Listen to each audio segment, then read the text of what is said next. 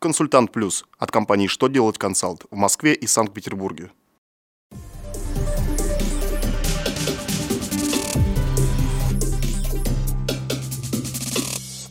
Добрый день! Для вас работает служба информации телеканала «Что делать ТВ».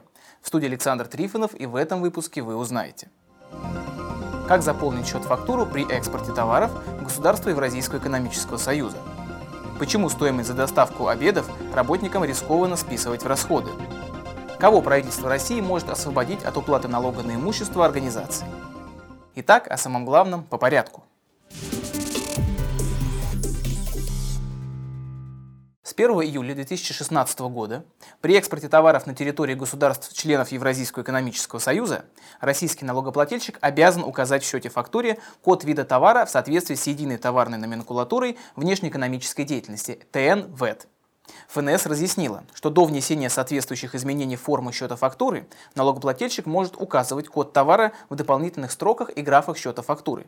Главное, чтобы форма счета фактуры была сохранена.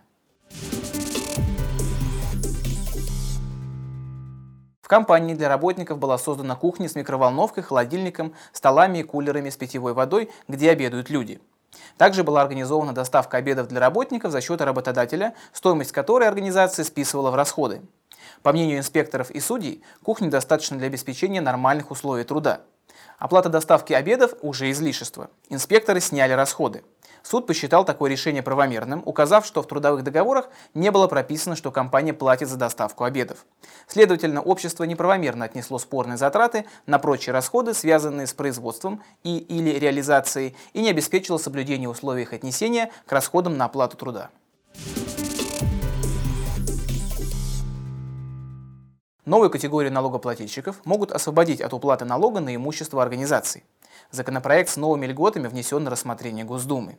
В соответствии с ним планируется освободить от налога на имущество организации транспортные средства, подлежащие государственной регистрации, учету, произведенные начиная с 1 января 2013 года, принятые на учет в результате реорганизации или ликвидации юридических лиц, а также передачи, включая приобретение имущества между лицами, признаваемыми взаимозависимыми. Поправки будут вноситься в 25 пункт 381 статьи Налогового кодекса Российской Федерации. На этом у меня вся информация. Я благодарю вас за внимание и до новых встреч.